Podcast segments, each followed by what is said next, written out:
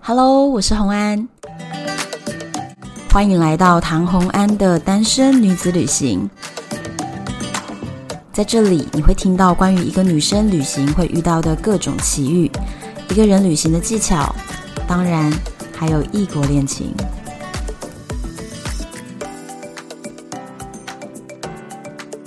欢迎回到异国恋的单元，耶、好久没有讲异国恋。谁的异国恋？你又有异国恋啊？就是没有啊，因为我疫情耽误恋情嘛。对啊， 谁的异国恋？我的吗？我们今天要聊大 S 的异国恋。 好，今天我们先欢迎要跟我聊异国恋的来宾 Echo。哟，又是我，这个话题好适合我们两个聊哦。真的吗？对，就是我们两个什么都不准备，看新闻我们就开始聊了。真的是， 就是你把不准备告诉大家 嘛。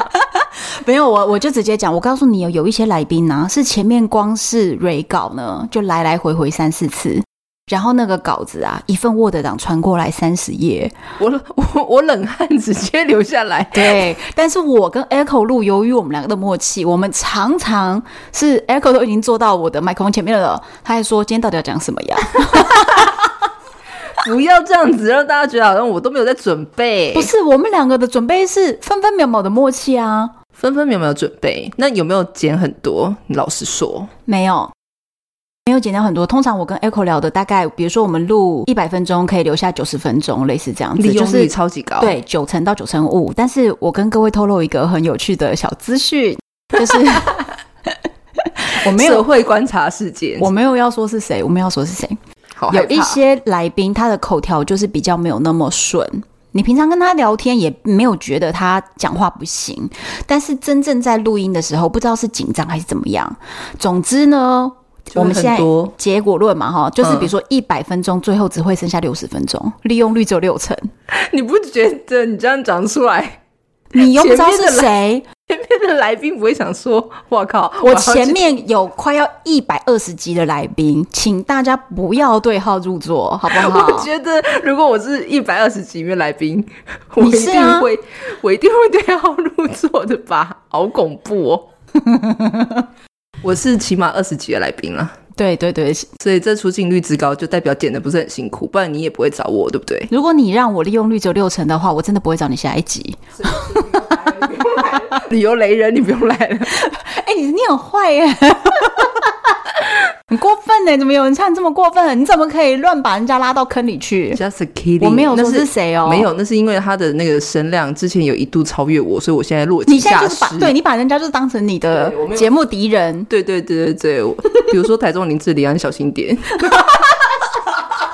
哇！我们都没想到 Echo 现在 就是不好胜心非常的重，胜负对啊欲，真的哎。因为很久没来了，都要给他们下一下马威，以免他们超再度超越我。那你还有一个人没呛吓到啊？谁呀？有一个就是讲节目组的那些嘛，对不对不是回教穆斯林，也是他的专场那位。 ？Murphy Ross 嘛，对，你呛 啊？我我有点不敢呛。那节目有一不点是排因为我跟名你蛮讲 f r 高 o s 都会的，听我们节目哦，真假的？他真的会听。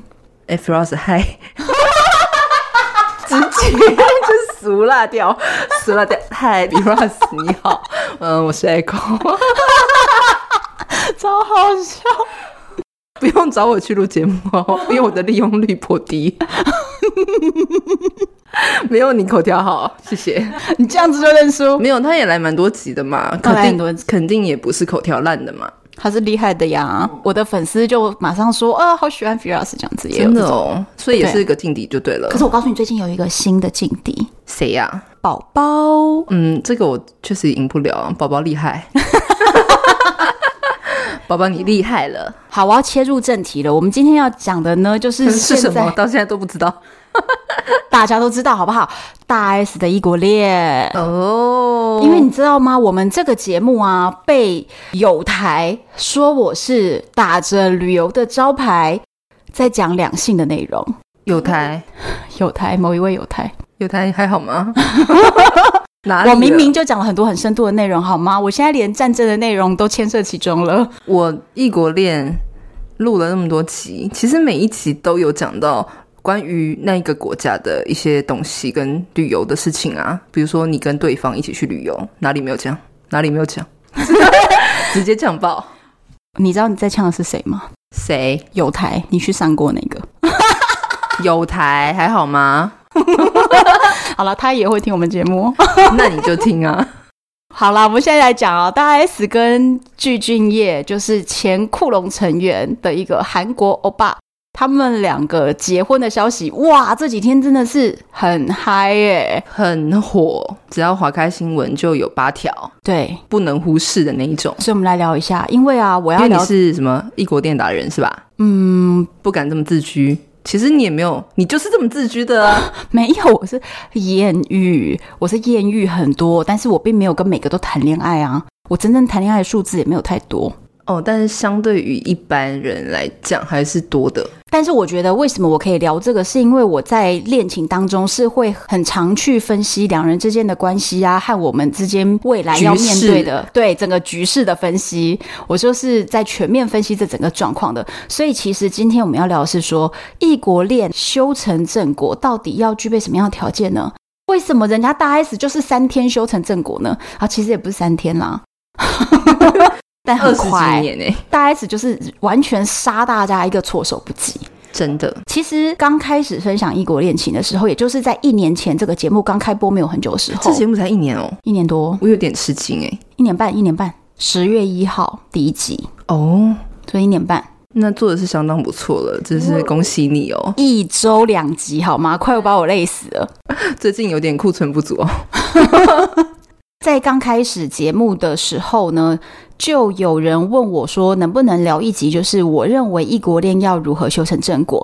可是很妙哦，我就在社群里面也跟问大家说，诶，如果我讲这一集，你们想要听吗？结果就有其他人来留言说，你要请谁来讲？你知道这句话什么意思吗？这句话的意思就是，唐湾你自己就没有修成正果，你凭什么讲要如何修成正果？哦，好像有道理，就是说你只是艳遇，那你只是谈了个恋爱，而且但还都没有都没有修成正果，你对凭什么来讲这一期，告诉我们怎么修成正果？没有说服力我告诉你，我现在说服力在哪里？在哪里？就是呢，爱迪生发明灯泡是不是跟爱迪生有什么关系？ 有关系？ 就是一次一次发现了一个失败的原因，然后我们避免失败，我们就会走向那个成功的终点。就是说虽然没有到成功，但是你知道怎么样避免失败吧？总是对，而且哦，我观察我身边很多异国恋朋友，我告诉你，很多人套用这个公式是个套用的过的，不是很多人都是蒙到的。蒙到的。对，你说他现在还幸福快乐，蒙到的。你知道吗？什么样叫做幸福快乐啊？我们今天先定义一下啦。我们今天要谈的异国恋修成正果，我们就先把它短短视近利一点，我们先肤浅的把它定义为就是有结婚，有结婚就是修成正果，对，先没这样错，定义好。但是呢，结婚以后能不能王子公主幸福到老，这又是有很多很多很多的问题在后面。对但是我们今天就先讲前面的，如何我们先把这顺利个结婚，结婚证书先签字签下去，我们就讲这个。好的。对，那反正签完了以后，以后的挑战以后再说。对你为什么不签？那我跟你讲，很多人就懵到的，因为老实说啊，要签字多简单，很简单啊，就是两个人脑子一热就签字啦、一时的意乱情迷。 我跟你讲，最容易脑子一热就签字的地就方是双哪鱼里？座啊 双鱼座，你自己就双鱼座， 你现在也还没签呢、没有没签我跟你讲，最容易脑子一热就签字的地方就是 Las Vegas。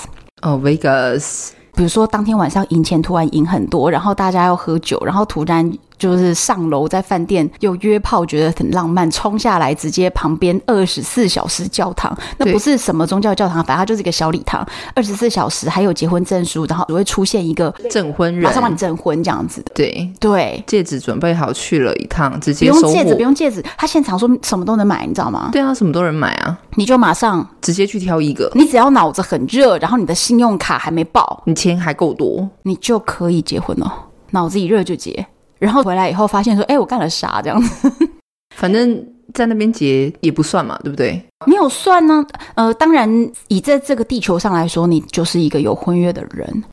但是你说这个效力，你比如说你在台湾，如果你后来又另外有别对象，那如果对方想要跨海打官司什么，那当然难度是非常高。对啊，所以就是为了要双方保障的话，通常就是在两地结婚，男方女方都个别要登记，就是两边都保障。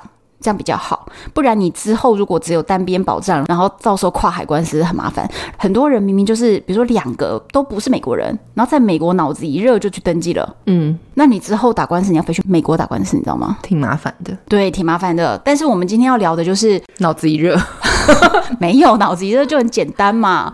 我们今天要讲的是如何脑子不热，但是我们 正确进到婚姻的步骤。就是在前面我们先排除一些基础困难，然后进到婚姻。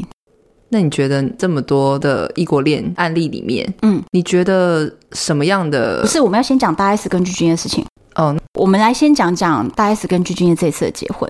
他们这次结婚，其实据我的理解啦，他们是为了想见面，然后现在疫情卡住了，所以他们是为了见面，然后去做了一个登记的手续，方便见面吧。我觉得好像是有这么成分比较大，我觉得大 S 心中应该是这样想的，因为有媒体的报道，不知道是正不正确，就是说他们有在深夜采访了大 S 跟电访吧。嗯，他其实是觉得说这件事情，因为他才刚离婚没多久，嗯他是想要低调的，嗯对不对？反正欧巴想要见他，他也觉得说可以结婚没问题，你要过来看我，嗯然后我们可以结婚，但是不想要公布。可是他说，因为欧巴想要公布，所以我就尊重他。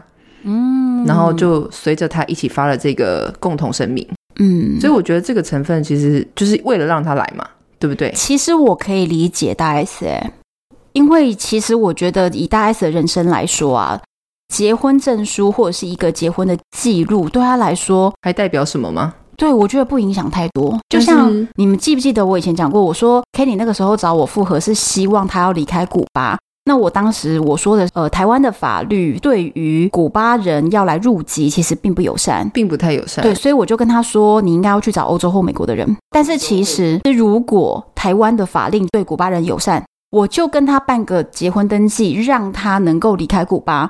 如果你也这可能以帮到他，我 OK 啊。对，对我来说，一个结婚登记我不是那么在乎诶、因为我觉得，如果说未来我交往的一个对象，他因为曾经有这么一个记录，就要各种挑剔的话，那我相信这个人也不会是我的对象。对啊，因为我不是拘泥纠结在这一种小小的一个法律登记上。那当然，我知道我的性格是不纠结，我当然也知道有一些人他们是比较传统，他们认为哇，这个是婚姻大事，他会很在乎，就会说我有个 record 在，对，会有一个记录，或者是说家人可能会很在意等等的。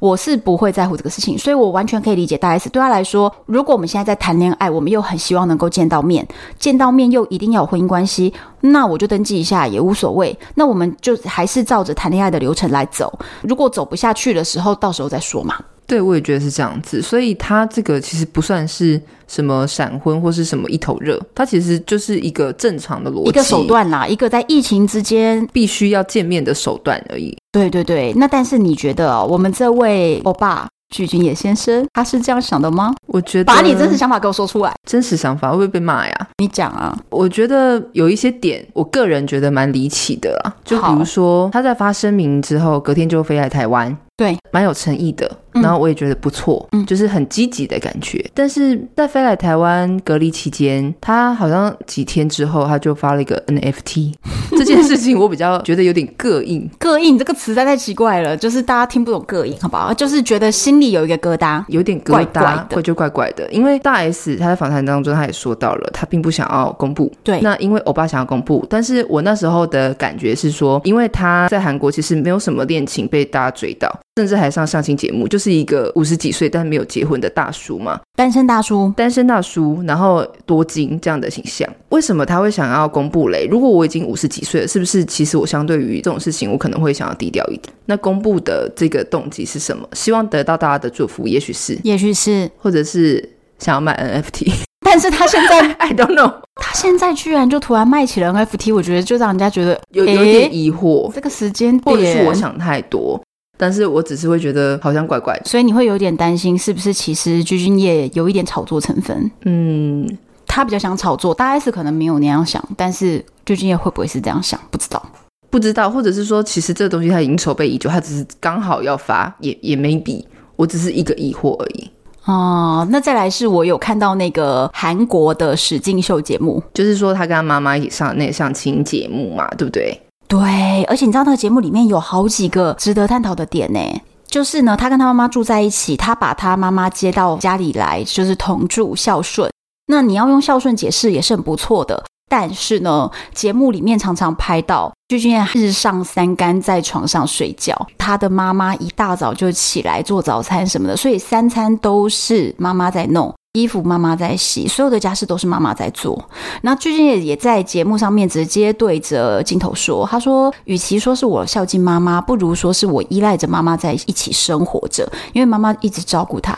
然后他妈妈又常常叹气，这样就是一直碎念，他一对直对碎对，念。做家事就唉叹气，然后他就。哎，我要帮你挑鱼刺，挑到什么时候啊哎、？你讲到他帮具青叶挑鱼的鱼刺、哎，可是那是他自己愿意啊，就像我爸愿意帮我剥虾，那又怎么样？那就跟大 S 都说，如果我的另一半不帮我剥虾，我就不吃。他的意思是说，他有帮我剥，我就吃。我看了原话，他帮我剥了我就吃，对但是他如果没有帮我剥，我是我就 不吃。对啊，大 S 就这样啊。对啊所以接下来我们就知道，未来他们的家庭里面不会吃虾跟鱼了，就避免吃海鲜就没事。 虾跟鱼都不会吃 了，因为一个没有要挑鱼刺，一个没有要剥虾， 超好笑。去外面吃就好了嘛，这个很好不解是啊，去决外面呀是。有帮你剥虾吗？有帮你挑鱼刺吗？可以选择没有吃的啊、 但是我觉得这还好解决。但是我觉得比较困难的点就在于这个节目中，他妈妈透露的性格。呃，其中有一个是因为他那是相亲型的节目，所以就有人直接介绍了一个二婚女性给具俊晔，一起吃一顿饭，对，吃饭而已哦。然后就他妈妈就在这个时候，他听到了说，哦，对方的资讯是结婚还有带小孩，他的妈妈就真实反应，他妈妈就直接说什么？哎呦， 就是呃什么？哦，哎呦，嗯所以这个到底是就是说，好像在他心中，他觉得他的儿子适合没有婚姻记录的女性。嗯，maybe 对，但是就是我微觉表得。情，微表情，对，一个微表情，而且其实这个东西并不是针对大 S 做的一个反应，是之前在节目里面针对有一个二婚女性她做出来的反应，然后就是一个实境秀嘛，所以是很真实的一种反应，就这是一样，个警讯，所以大家就有点替大 S 担心啊，这样。捏了把冷汗。可是拜托，人家大 S 身价这么高，他现在那么高，所以可不可以不要住在一起？可能这也是一个解决方法。可是鞠婧祎说她不是之后要把大 S 带直接去跟他妈妈同住，对，倒抽一口凉气可。是我觉得是鞠婧祎这样讲、哎，大 S 有同意吗？但是我是觉得他们应该像情侣发展一样循序渐进的，而且他们其实更复杂嘛，就除了有家人的问题，还有跨国的问题，还有大 S 的小孩，其实跟着他的问题。我跟你讲，还有另外一个问题，我告诉你他们的问题啊。虽然说他们的结婚是摆在最前面的第一个步骤，但是他们后面的问题，我感觉也不比一般人轻松。因为你看哦，鞠婧祎的妈妈感觉是跟这个爆儿热子哦，就很强连结。对，强连结，对，好，那我们来看看大 S 妈妈。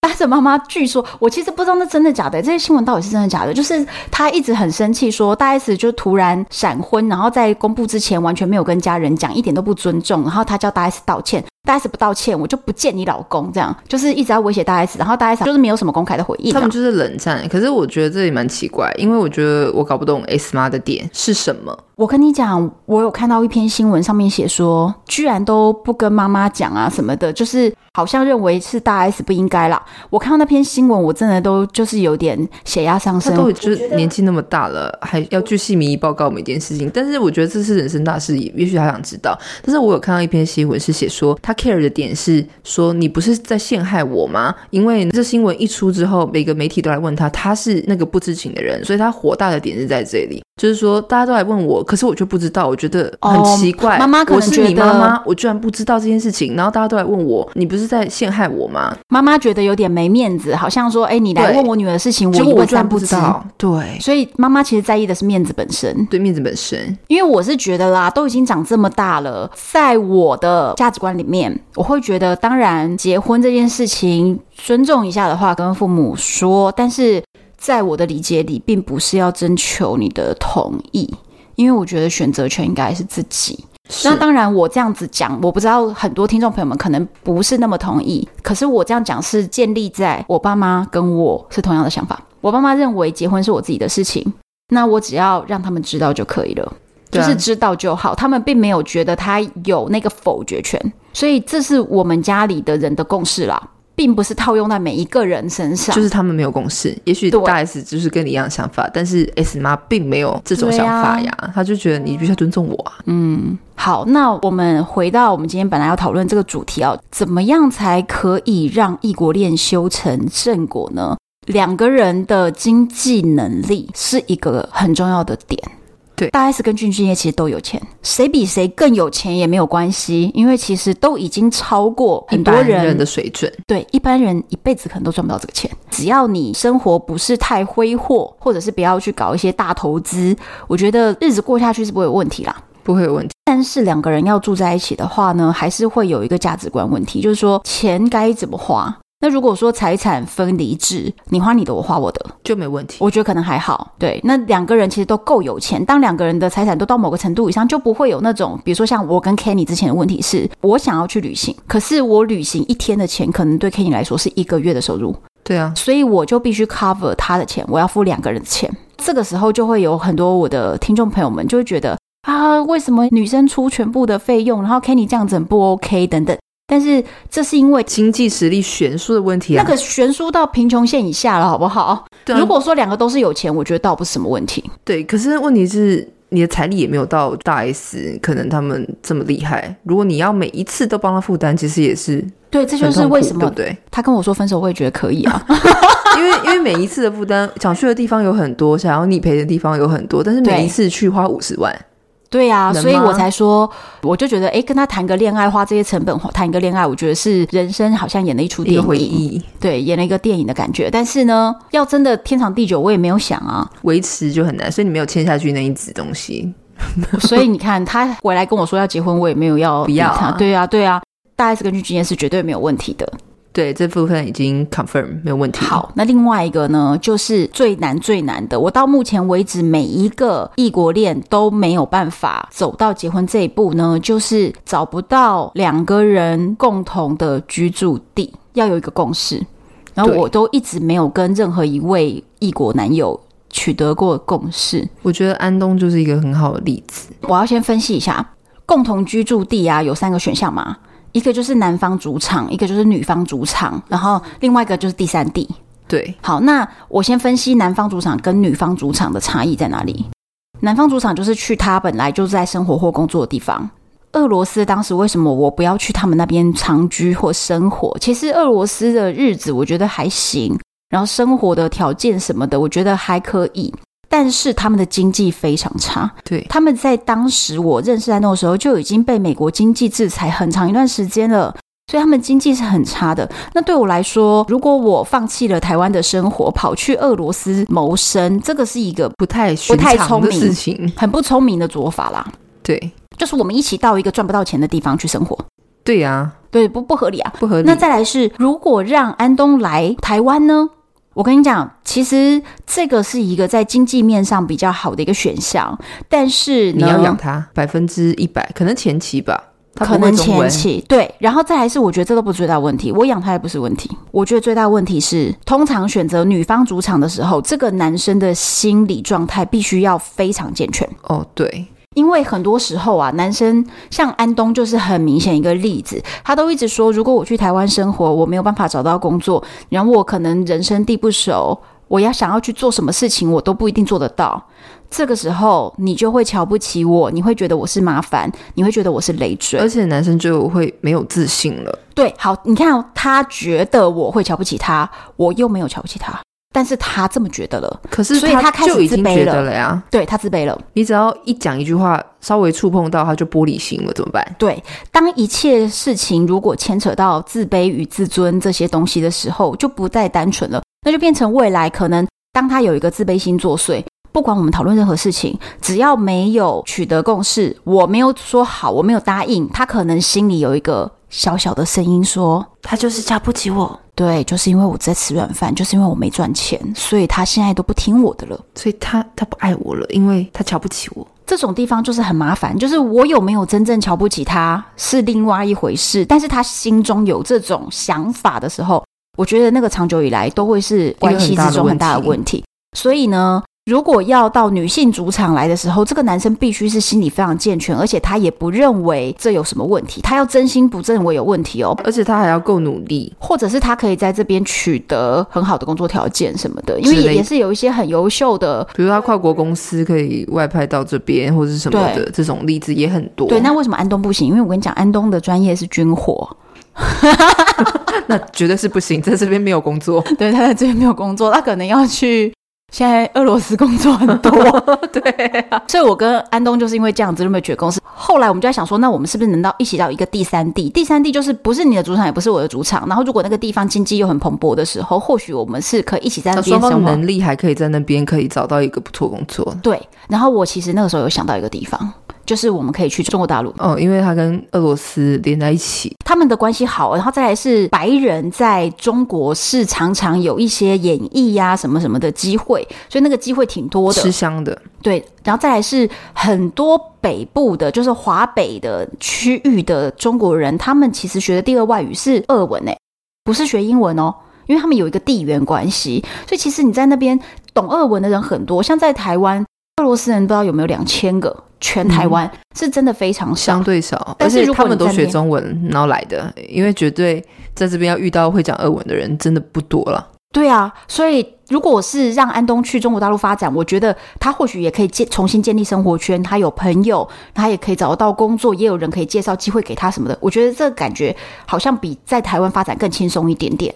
然后再来是，如果我到那边，我也有我的语言优势，所以两边都各自好像有一些发展空间。所以当时是这样想，可是你知道最终为何破局？安东没有勇气，他不觉得他可以办到，他就是不想离开俄罗斯。那这就没有办法呀。对，但是我觉得，如果我把我自己放到俄罗斯去生活，我觉得那是非常 stupid 的行为。那是现在事实也证明了，现在全世界没有人要跟俄罗斯当朋友了。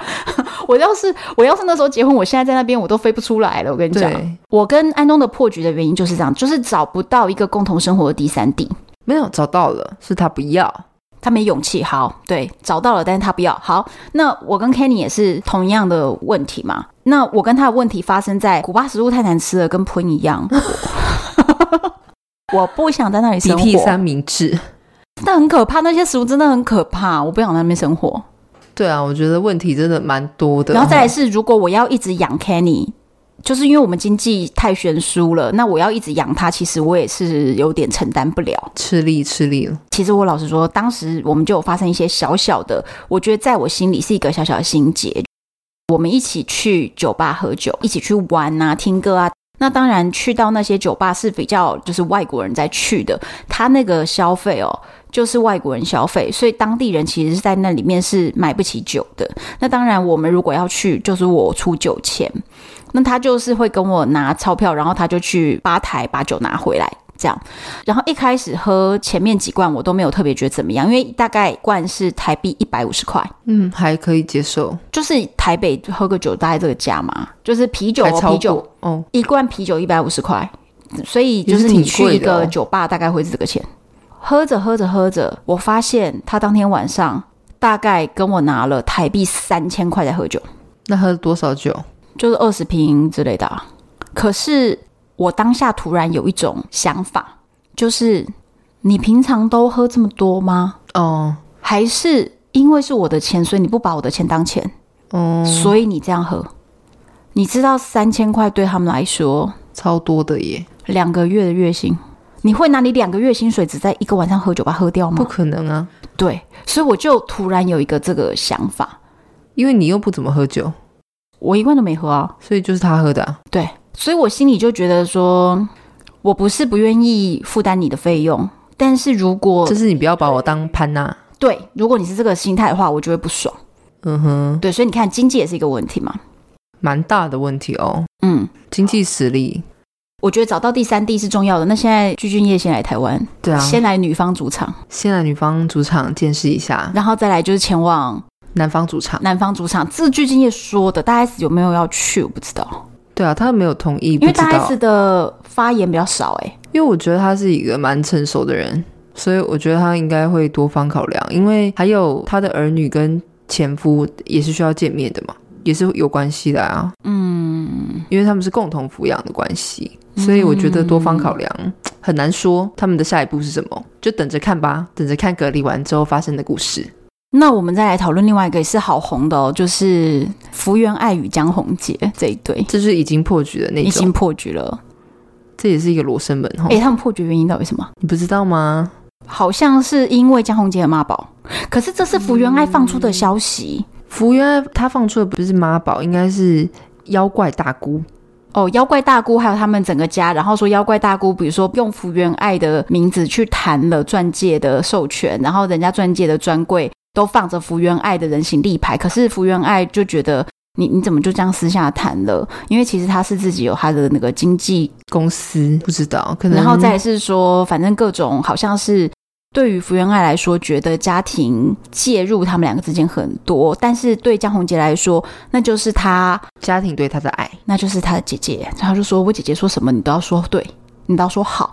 我觉得这个就很难说，因为日本女性是，我觉得她们相对来讲是比较压抑的那一种类型，所以她前期可能会忍耐跟你演一下秀恩爱，可是她在内心的不满压抑到一个地方就会爆炸出来，这就是我觉得在日本的隐忍的这种社会底下很恐怖的事情，因为你不知道她爆发是什么形式嘛，也许这是福原爱她爆发的形式，可是哦，另外一件事情是，福原爱对于江宏杰的种种指控，或者是妖怪大姑的种种指控，你都不知道他讲的是真话还是假话，因为他先被人家拍到，他对跟一个男生在算是婚内出轨啦。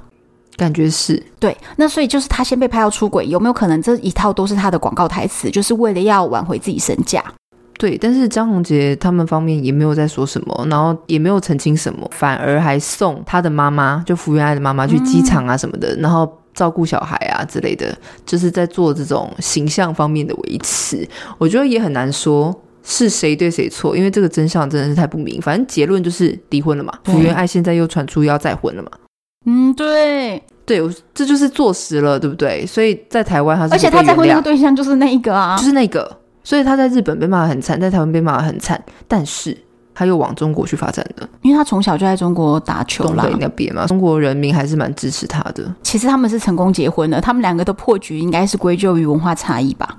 家庭问题吧，就是文化差异啊，就是在台湾，我们认为这样子的一个家庭关系并没有，多么的不 OK，但是或许对他来说就是就是很不 OK。而且还传出一个不是很离奇的事情嘛，就是福原爱的妈妈回去了之后还跟他闹掰，不跟他见面，觉得说算了，不要你这个女儿算了。他妈妈好像疑似是站在江宏杰他们家这边的哦，哇哇哦，我都不知道哇哦，后面还有这些啊。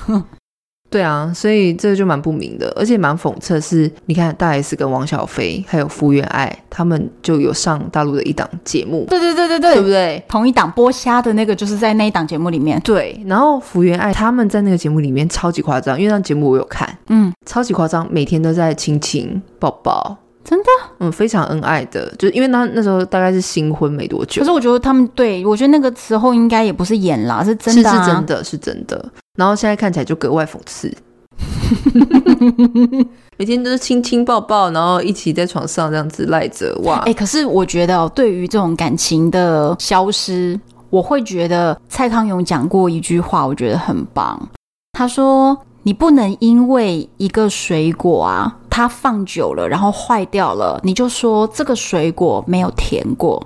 它在它成熟的时候真的很甜，只是现在久了，然后它坏了。”那我觉得蔡康永用这个比喻其实很棒，就是感情也有曾经很美好、很甜的时候，但是现在局面变了，或者是你变了，或者是我变了，那所以现在就是不甜了，现在就是要走到离婚这步了，也不代表曾经的美好不美好啊，对啊，我我也觉得是这样子、对啊不，对？所以我觉得，如果在不美好的时候可以放过对方去走下一段是不错，就像大 S 就是。对啊，跟汪小菲说了拜拜，今天才有二十年后的这个电话嘛？不，是，他是先二十年前跟具俊晔掰交往过了，一年然后掰了，但是不太愉快，因为具俊晔的经纪人一直阻碍他们的恋情，所以他们就对掰了。对，但他也没有因此而记恨，然后就觉得说此生不要跟你往来。人家还当了十五年的笔友，鞠俊业说的。他们因为那时候还没有智慧型手机吧，所以他们是写信的哟，啊就还有一些往来，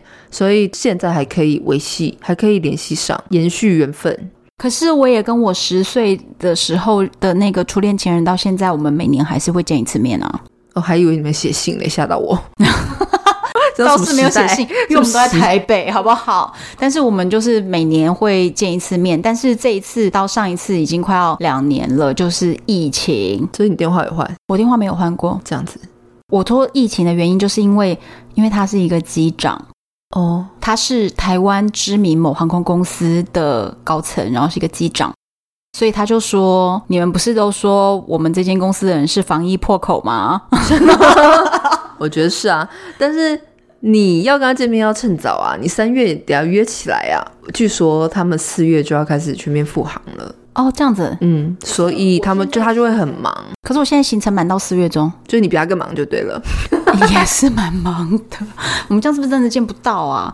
哎，我行程是真的很忙，每天都有事情的那一种忙，嘎不进去。好吧，那就是 let it go，看他什么时候打给你。 Whatever，我们都在台北啊，我都知道他住哪里，我去 不是他反家正，我直接去他家门口站着但是堵他。反正他已经结婚了，是不是？是结婚了，好，下次再讲他的故算事。哎，你们到底有想要听初恋情人的故事我吗？觉得大家都有想要听，是你没有想要讲，不是，我不确定大家想不想听啊。想听的话，你们就留言啊。那你就留言吧。对，你来们留言啊，留我起就是来不。确定，因为我就是你知道，有台就是一直说我打着旅游节目的招牌在讲两性，干嘛这样子啊，大叔？所以有台给我呛了这一句，我就在想说，嗯，那初恋情人这集到底是怎么办？就是感觉感觉就真的就被他说到啦。我就想说，既然他就是这样子呛出来了，我们就这样干 啊，对不对？好，等一下，那我们再讲另外一个，我觉得是前阵子我在划手机的时候划到一些段落以后，我就很喜欢的一对异国恋艺人、明星艺人，可是我不知道他们在台湾的知名度够不够，我不确定我的听众是不是知道他们，就是戚薇、李承铉，戚薇是大陆，对，然大后陆李明承铉星，是韩国，哦哦，而且他就蛮帅的，而且据说他是安以轩的前男友，哇，安以轩在今天的话题里面无所有不在两个啊，，对啊，因为汪小菲之前跟安以轩好像也是什么哥暧哥昧妹状妹，况，但是对没有在一起。据说好、啊我们先插播这个这个这个小八卦，就是我不知道大家还记不记得，就是在十年前大 S 闪婚的时候流出来的新闻是说那一场聚会安以轩安排的，因为他认识了汪小菲，他觉得汪小菲很不错，然后就觉得有暧昧感，然后以兄妹相称。当时他希望把自己一群姐妹淘找过来，就是帮忙助攻。结果没想到那天一来的时候，天雷勾动地火，谁跟谁，别人勾走了谁跟谁，大 S 大 S 王跟王小菲，对，两个人就看对眼了。好像这个安以轩当时还搞不清楚，他们两个已经私下有了联系，结果没想到就是好像在十几天之后，突然两个人宣布闪婚。然后安以轩觉得四哪十招几天吧，四十几天，就是啊很快很快，非常快。安以轩觉得这现在是哪招？迅雷不及掩耳，不所是啊以来帮我助攻的吗？所以他结婚没有邀请安以轩，安以轩没有去的，安以轩结婚也没有邀请大 S 啊！对啊，所以他们就是决裂了嗯，哎、哦嗯，哎、 就哇，这个安以轩真的无所不在啊！所以我李最近承铉的前女友是安以轩啊，对啊，所以最近我就看到一个视频，刚好我被投放到了刘品言跟安以轩其实好姐妹，因为他们一起演的那个《仙剑奇侠传》。嗯，之前演过戏，她在上一个节目的时候，刚好那一档节目有李承铉，可是李承铉并没有认出刘品言来，然后他就在节目上面讲说：“诶，我跟陈铉老师是旧识啊。”李承铉一脸懵，因为 因为李承铉旁边坐着戚薇，就是他老婆，李承铉瞬间失忆，他失忆，对，然后呢，旁边是谢娜，谢娜就站起来说：“啊，你你这个就不能乱说啊！什么叫做就是？他老婆在这里，有话不能这样子乱说。”刘品言就说：“没有啦，我跟他真的是就是认识，但是李承铉老师好像忘了我。然后我们再走近让他看一下，所以他就走离他很近，然后看他一下，他说：‘呃，我是演员。’然后就笑得有点尴尬。然后李承铉才想起来说：‘哦，是你。’然后就非常官方的说：‘嗯，好久不见。’ 然后接下来的操作更牛。好久不见之后呢，他就走到戚薇的旁边，单膝下跪，跪下来说：“老婆，我跟他只是普通的朋友。” 然后哇戚薇这时候更牛，求生欲满满呢、她求生欲超满的，而且戚薇更厉害，她说了一句说。不管是普通的朋友还是什么朋友，来联络方式先留起来，超级大方。大气，大气哎、这就是为什么你知道戚薇在中国女艺人当中呢，她所知名的标签是什么呢？第一，她的外号叫戚七哥，哥对，然后再来是她就是霸气女生的代表。可是她其实长得是很细致的、漂亮的女嗯长生，精致的，，对，长得很精致，但是她就是戚哥，就是因为她比较豁达吧，没有那么女生那种扭扭捏捏感觉。嗯，她很潇洒。为什么我喜欢戚薇跟李承铉？是他们有一些节目，李承铉带着他的女儿 Lucky。 Lucky，然后上了一些节目，然后戚薇跟李承铉两个人的夫妻分工是戚薇负责赚钱，对，然后李承铉他负责负责带带娃。娃我们讲到他们两个的修成正果，我就要提到啊，第一是他们两个决定在中国发展，那当然决定在中国发展是因为李承铉本来就来中国发展，对对，所以两个人选择中国是很 OK 的。对，然后再来是呢，李承铉负责带娃，他没有自卑，他反而是一个很大气的说法。他说，女艺人在演艺圈能够冲刺的时间点是很有限的，你在某一个年龄层，你一定要冲上去，不然青就春没有年机华会。呀，对，但是男人的冲刺时间是比较长的，，对，因为你到中年还是一个中年帅欧巴，所以他就是男愿人的意。冲刺时间比较长，我觉得 这句话怪怪的，是不是会黄标 啊？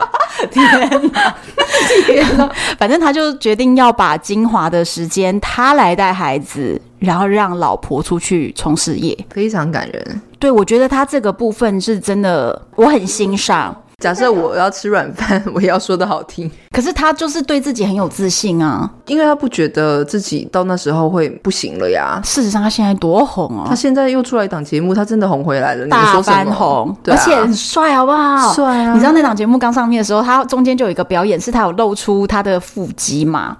然后他露出腹肌的时候，中国就上了一个热搜，热搜叫做“我们这才了解戚哥薇的快乐，对七哥的快乐。就重点是戚薇就隔天直接在他微博上面回应一句又上了热搜，他回答什么？七哥的快乐何止这些？没错。对，那我是觉得这一对就是真的是还蛮成功的一个异国恋修成正果的，对啊，而且哦，他们两个你知道，人家就有访问过戚薇说，你跟韩国的李承铉两个人交往，你们用什么语言沟通？大家可能会以为是英文，对不对？不是，中文。因为李承铉学中文，其实他们两个的英文沟通或许更顺畅，然后在初期李承铉的中文并没有那么好，可是戚薇并没有要让步用英文沟通哦。戚薇直接在受访的时候直接说：“当然是用中文啊，用中文吵架我都会赢 啊，我的优势怎么能放过？我就是要用中文。帅。”对，他是蛮帅但是气李的。承铉本来他就有学中文，因为对当时韩团很流行，有没有？里面有一个中国的代表，或是有一个台湾的，反正就是有要有就一个会是长打一个中文市场的打担国当，际市场。对对嗯对对对，所以他本来就是会中文，但对但他现在中文就非常好。他们还讲说，初期他们谈恋爱的中文啊，全部都用那种大陆是不是用英文字母来做拼音？拼音对他们每一封信就是一大堆拼音拼音的信。那节目有拍出来过，我就会觉太得，可爱了吧？我跟你讲，你知道这个事情我也做过。我之前在跟安东交往的时候啊，我还同时在旅行，就是我旅行几个月就回去俄罗斯一趟，再旅行几个月又回去俄罗斯一趟。那我在旅行的时候，每个国家和城市我都会寄明信片给安东。可是因为安东就不太懂英文，他英文很你烂，说连明信片写几句话都能不懂吗？对。啊，可是手写的字体你没有办法用翻译软体，你知道吗？那是很困难的。所以呢，我就直接先用翻译软体翻成俄文，然后俄文大家知道长得你会写吗？反正就是有一些很奇怪的字母。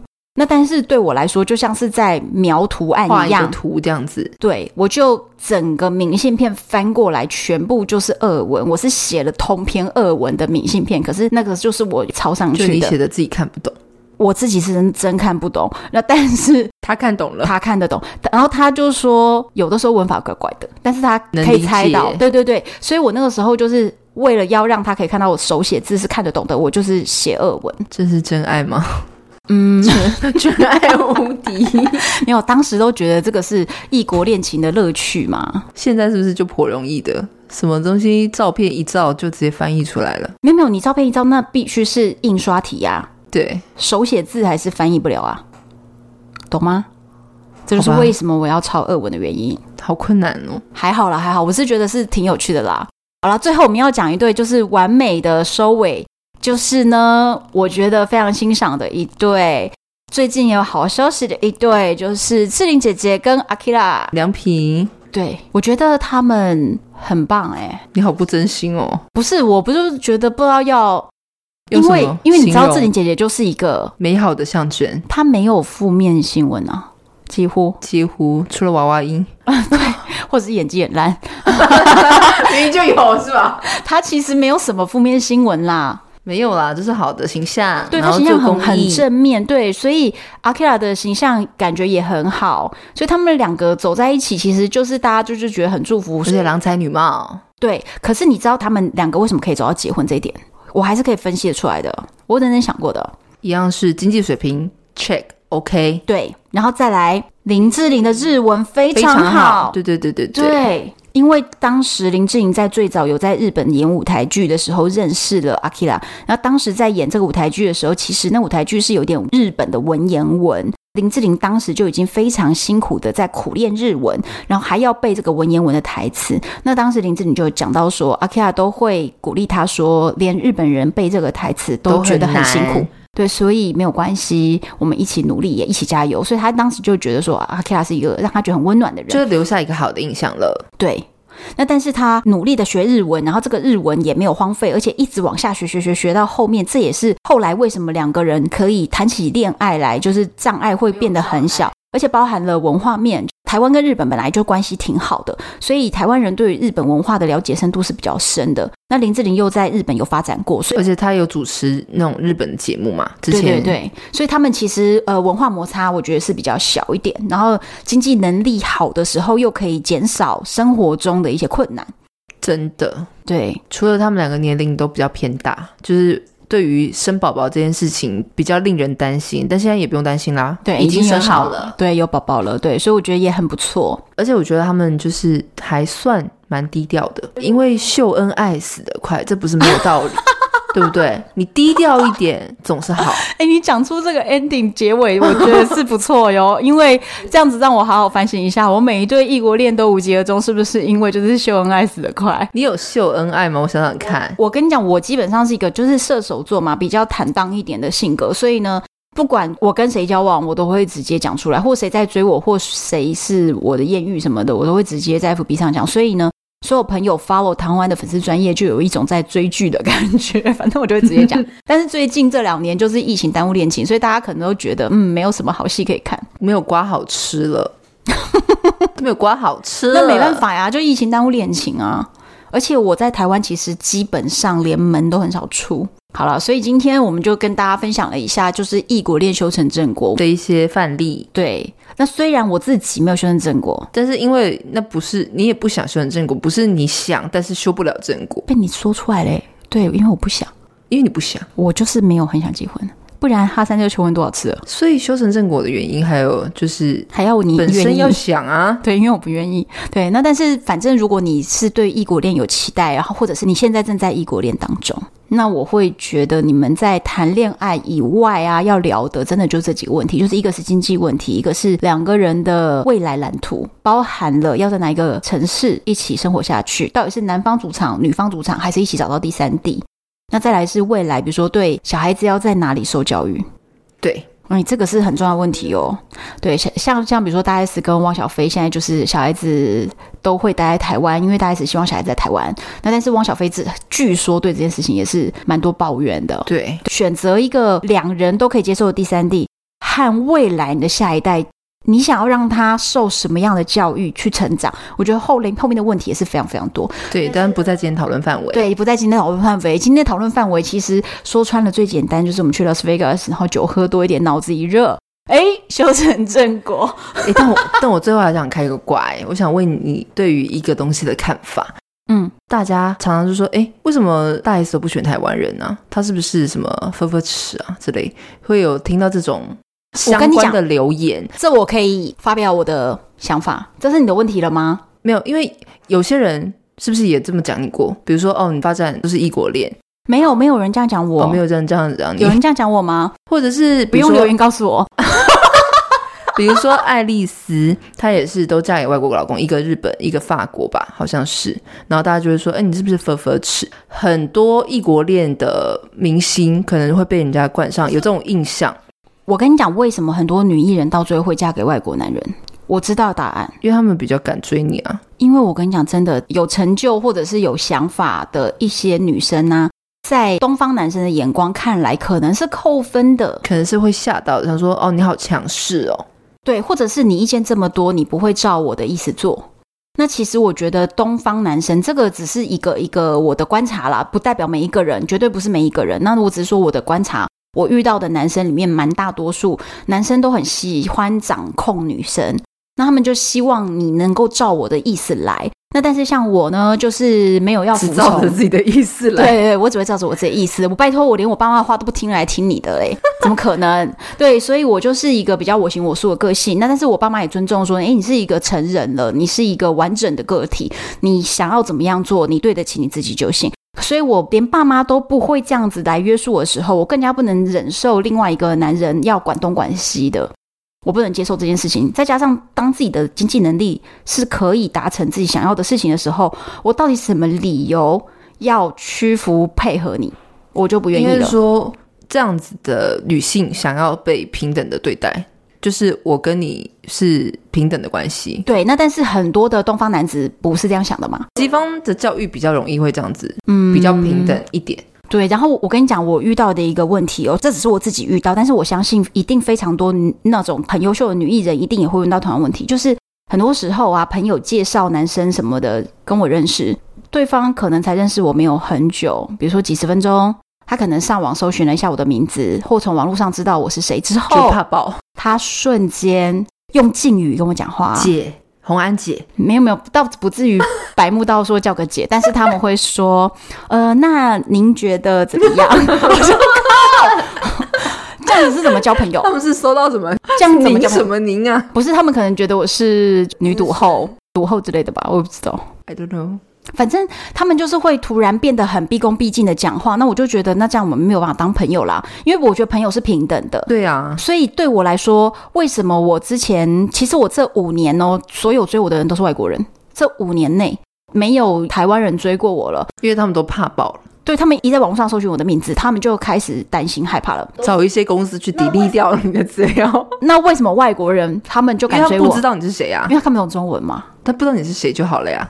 对他看不懂中文。可是我跟你讲，我觉得未来啊，台湾男子要追求我越来越难了，几乎是不可能的。你知道为什么吗？因为我的为什么 podcast 节目里面把所 有历任男友全部来点播一遍，他们都不想要成为我话题点的播那的对个。象，对，所以但万一你们是成功的，那就没问题啊，不是就恩爱了呀，就不是被点播了，对不对？不是他们在一开始知道我我把前面的都拿出来消费一番的时候，他就已经没有要跟我交往了。所以这些听众都已经是 拒绝往来户了，不是你的对象了。 I don't care。 以后在交到任何新朋友的时候，先不要给他听你的 pockets。没有，我跟你讲，射手座就是会做自己的，我我也是觉得这样子比较轻松，对他们高兴就高兴，不高兴不高兴。因为做自己，他还是喜欢你，那才是真的喜欢吧。对呀、而且我也没办法演别人啊呐、我就是这个样子嘛。